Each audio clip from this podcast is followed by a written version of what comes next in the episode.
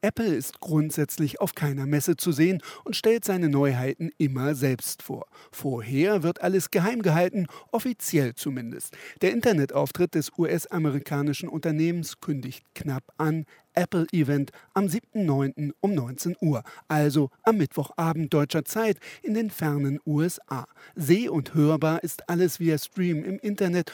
Was genau unter Experten gibt es dazu schon zahlreiche Gerüchte. Auch das wiederholt sich jedes Jahr. Und meist haben die Experten recht, weil offenbar gezielt Lücken bei Apple geschaffen werden, um dieses Ereignis noch spannender zu machen.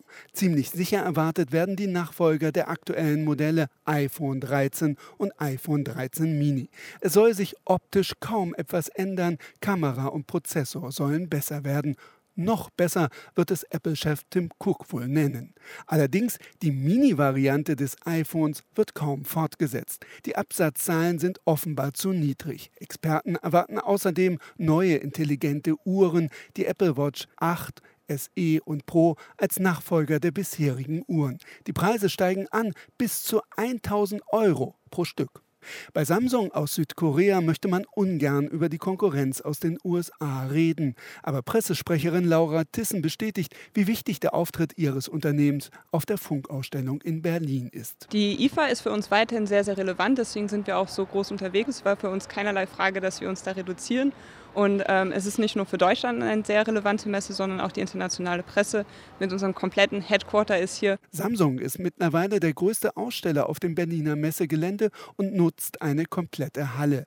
Ein wenig abseits und wie in einer kleinen Schatzkammer können die Besucher die neue Smartphone-Generation bewundern, in die Hand nehmen und ausprobieren. Laura Tissen. Wir haben tatsächlich im August bereits unser Galaxy Z Flip 4 und Z Fold 4 äh, vorgestellt. Das sind unsere beiden faltbaren Smartphones in der vierten Generation.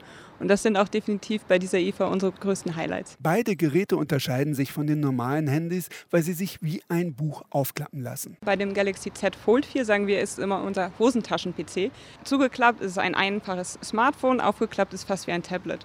Und bei diesem großen Display können wir auch drei Apps gleichzeitig steuern. Sprich, ich schreibe gerade eine E-Mail, kann parallel meinen Kalender aufmachen und aber auch meine Fotogalerie und dann per Drag and Drop quasi die Fotos direkt in die E-Mail reinkopieren. Während dieses Handy im zusammengeklappten Zustand die herkömmliche Form hat, ist das Schwestergerät zusammengeklappt vollständig quadratisch. Das aber lässt beim Aufklappen ganz andere Möglichkeiten zu, erklärt Laura Tissen. Ich kann nämlich das Handy auch im Klappenzustand hinstellen, verschiedene Winkel auswählen, per Fernauslöse dann ausrichten und hat somit dann quasi tolle Funktionen für Selfies, für Gruppenbilder. Man muss nicht jedes Mal seinen Arm verrenken oder ganz einfach auch, wenn man einen Videocall hat, stellt man sich das Handy auf den Tisch, kann währenddessen was anderes noch äh, betreiben und hat quasi sorgenlose Hand, freie Zeit. Apropos Hand, diese einfach hochheben, dann wird der Fernauslöser gestartet.